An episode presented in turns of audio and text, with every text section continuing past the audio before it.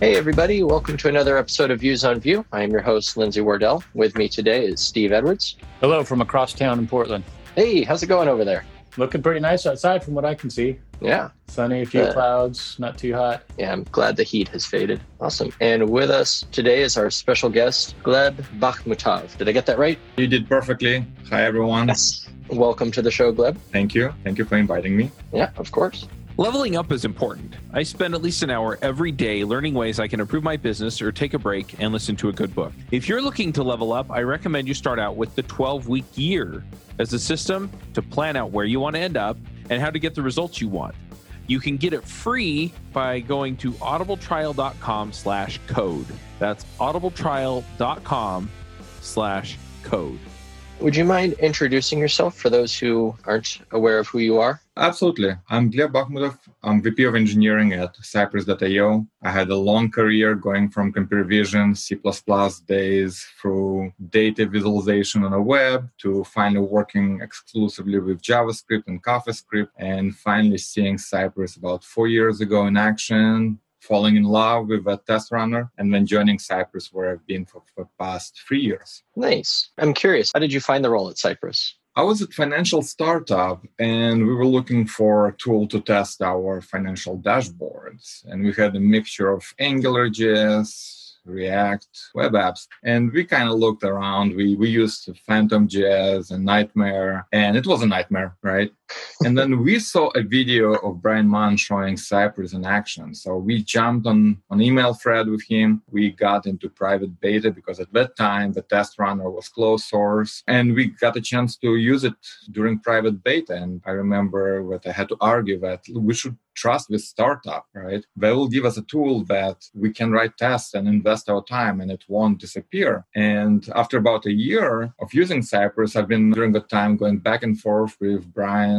At that time, Cypress was just four people and I was writing little plugins because it's just JavaScript. I was trying to extend it, trying to use it on CI better, trying to write little utilities for Cypress. And after a year, Brian was like, okay, we're raising some money. Why don't you come on board? Right. So I was a user, a huge fan and almost like developer advocate before that and then finally decide okay why don't i go from something but i'm not very interested in which is was finance industry to something i am interested which is writing good software for testing websites in this case always loved writing you know, tests but this gave me an opportunity to actually write tools for our developers to write tests so jumped on board could not be happier in the last three years Nice. Very happy that you were able to find something that you were so passionate about and you, that just kind of spoke to you in that way. That's really cool. Absolutely, it's a very unique opportunity. I, you know, writing tools for our developers to use and that you use yourself is such unbelievable joy because you know the target audience. It's you, right? Especially at the beginning, you kind of observe your own pain points and then you try to solve them, and then you show to others, and then you get the feedback, and you are literally in charge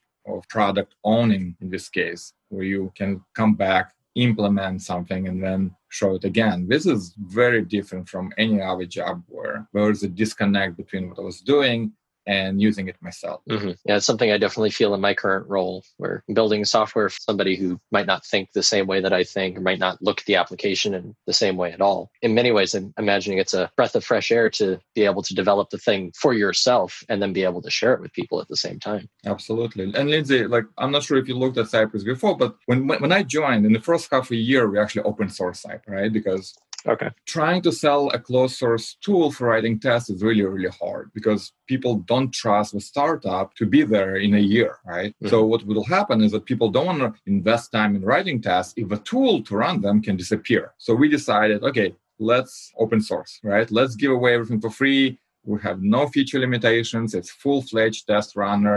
We'll make money some some else right? And that was a leap of faith because we knew that the test runner had technical advantages over anything else. But we really kind of had to hit a second home run, so to speak, where we would provide additional services to actually survive ourselves and invest back in writing and working on test runner so we had to kind of take a leap of faith and create the whole commercial division unrelated to selling the test runner itself but working in tandem with the test runner so that's our dashboard and services Nice. So, real quick before we get too far in, from a high level, could you describe what Cypress is what problem it is solving? I think we've talked about it a bit, but I just want to make sure everyone listening understands that. Absolutely. So high level, you code a web application. Could be Vue, could be any framework, could be vanilla JavaScript, could be static site, but you have an application and you want to make sure that it works. Well, you probably have re- already written unit tests that exercise particular pieces, but you never really exercise the whole web application as it was deployed on localhost or on staging environment or in production. So Cypress is that test runner that allows you to write end-to-end tests where you can open real browser, load your site, interact with a site like a real user, like clicking around, typing text, and then asserting that something that you won't expect to happen actually happens.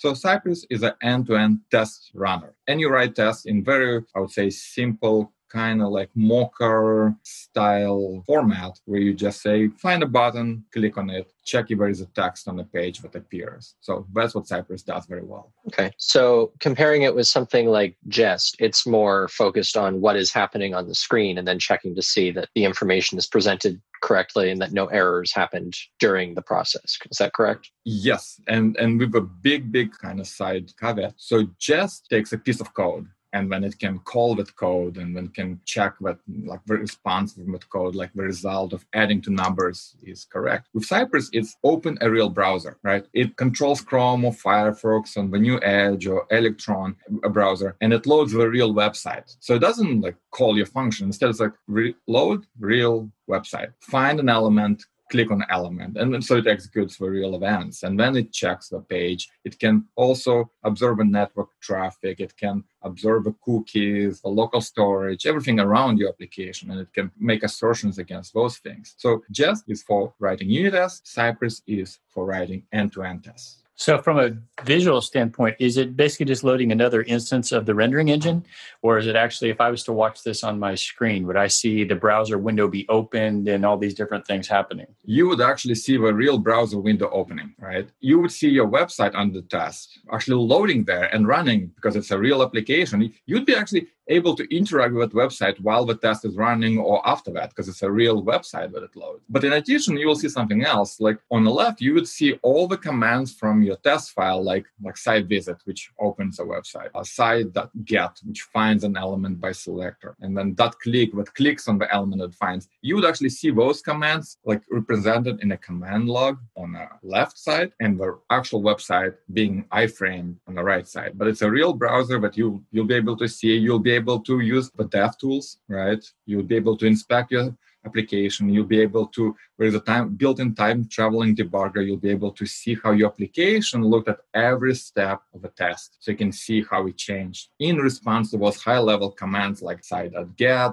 cy.click, all those things. So it's a full-fledged running application inside the browser Cypress can control closely. So I'm just processing all this information. So when I'm I'm running my test, the browser opens, I'm able to watch it happening all as instantaneously as the, the website responds. So if I'm if it I tell it to input text, it'll just input text right there. If it needs to make an API call, I'm assuming the test runner just waits until the data comes back. Does it have a way to listen for that? Uh, yeah. So the interesting thing about that is that the nature of, a web application is asynchronous, right? If a user clicks a button, you don't expect the like results from the query from the backend to appear instantly or synchronously. So Cypress actually is built to account for that. So here's what it means. It has a built-in retriability mechanism. So let's say you click on a button and you expect some text to appear. So you would say cy.click, then you'd write an assertion saying cy contains text. So that contains command will look at the page and it will look for that text. But then the text might appear maybe 50 milliseconds later, maybe a second later. It depends on your backend, right? Like how fast it queries and how fast your application re-renders. So most of the testing tools that are tied to specific framework, they actually know how to hook into event loop, right? They know how when the application actually redraws itself, when it fetches the data, and then when to check over text. Cypress takes framework agnostic view. It doesn't care about the implementation details. Instead, it only works with public browser APIs like the document object model, like the DOM. So what Cypress will do inside each, each command is if the text is not found on a page, okay, not a big deal it will try again. Is the text there? No, try again. And maybe a second later, application did its thing, the backend responded, an application has re-rendered the DOM element and it put the text that we're looking for. And in that case, I contains retries one more time, finds the text, boom, and then continues to the next command. So there's a built-in retry mechanism. And it's pretty, I would say, advanced mechanism. So for example, you can say cy.get, so like find an element by selector and then add an assertion. And the assertion would be like something like should be visible. Think like loading element. First it's visible, then it should be invisible. So what we will do inside cy.get, we will find an element and then we'll see does this command have any assertions following up it? And we will retry those assertions and see if they actually pass. And if not, we'll go back and retry again, finding the element and retry assertions. So you can actually build very nice things saying loading indicator should be visible and should be should have specific class right? So a couple assertions. And cypress will intelligently retry so it doesn't depend on your implementation details. It doesn't really depend on your timings to be precise. No if it passes within like default command timeout then it will pass successfully without any built-in waits or things like that. So this mechanism allows us to write you know tests that really i would say simple to read. They're like find an element see if it contains a specific class click on a button find the text on the page and it will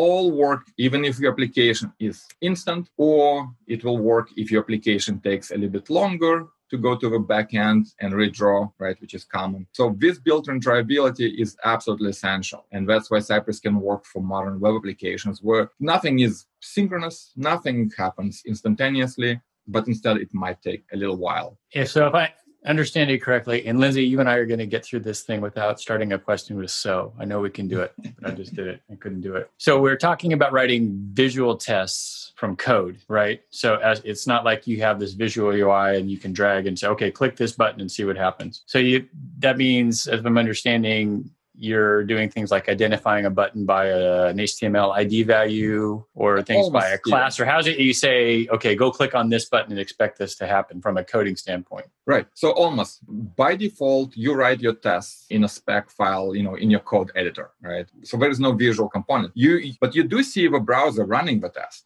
And Cypress actually watches your spec file. So every time you save it, it actually reruns the test automatically, right? So you still code it, right? It's not just point and click and saying this button, this button, and that button. Cypress has has a built-in selector playground.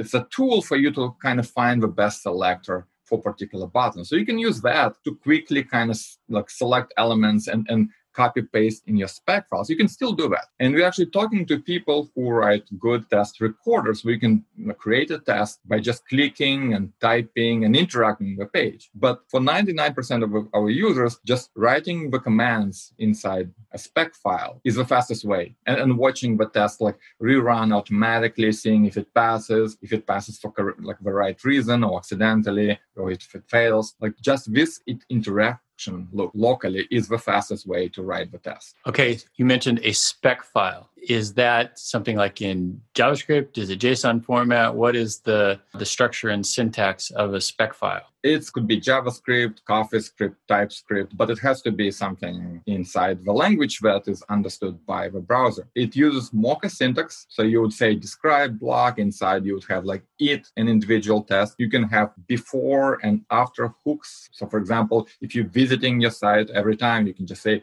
before each test, cy visit and then the URL. So it's completely JavaScript, which means you can use your old JavaScript you know, tricks. You can import code probably from your application. Think like all selectors, like a little bit of data, little functions. It means you can import third-party modules from npm because you install Cypress using npm install Cypress, right? It's complete just like npm module with a little bit of extras, but it's just JavaScript. And the cool thing about that is that people have adopted Cypress in the organization and they start creating custom commands extensions and plugins for Cypress, and it's just JavaScript. So they publish on NPM. You can import those tools. You can extend your testing environment with bunch of extras that people have written because it's just JavaScript ecosystem. Okay, so so we, we're writing our tests. We're going through our application. We're able to do all of this really fancy stuff. Why is testing important at all? I, I test the application as I'm writing it, right? I, I'm able to go through. I can I can prove that it's working. I know I know it's working. It's up to the the users to figure out why it's not working. They should learn what I do, right?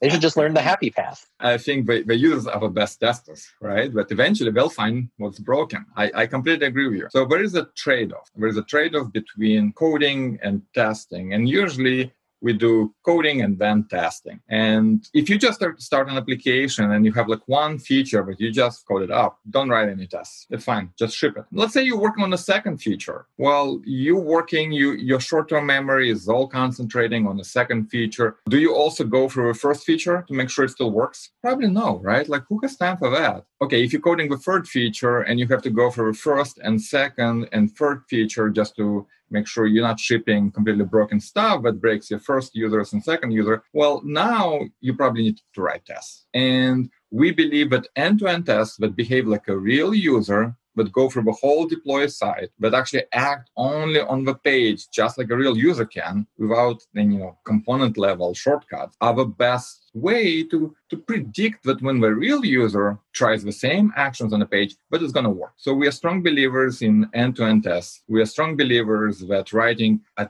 end-to-end test that just goes like a first you know user story like the first feature and then the second feature and then the third feature. If you run those tests on every commit after that on every pull request maybe after deploying the site we'll actually catch all the errors and all the regressions. So you're not constantly breaking things and you can concentrate on every new feature. You can refactor safely right? You know you can actually move faster with those tests when without that's what we think. And that makes sense. Once once you've developed the base set of tests and then you add on a new feature, all you have to do is work on that one piece for for adding it to the test. You've got built-in regression testing because you already exactly. have tests written. Right. One thought that I've had in the past, because when I approach testing, my first thought is typically about you know code coverage. It, are all of my either working in React or Vue or on the back end? Do all of my functions have tests for them? And typically, when I think of that, I'm thinking of unit tests because it's it's more pinpointed to the specific thing I want to work on. If Cypress is primarily focused on end to end testing, which is extremely important as well. How does code coverage come into that? How can you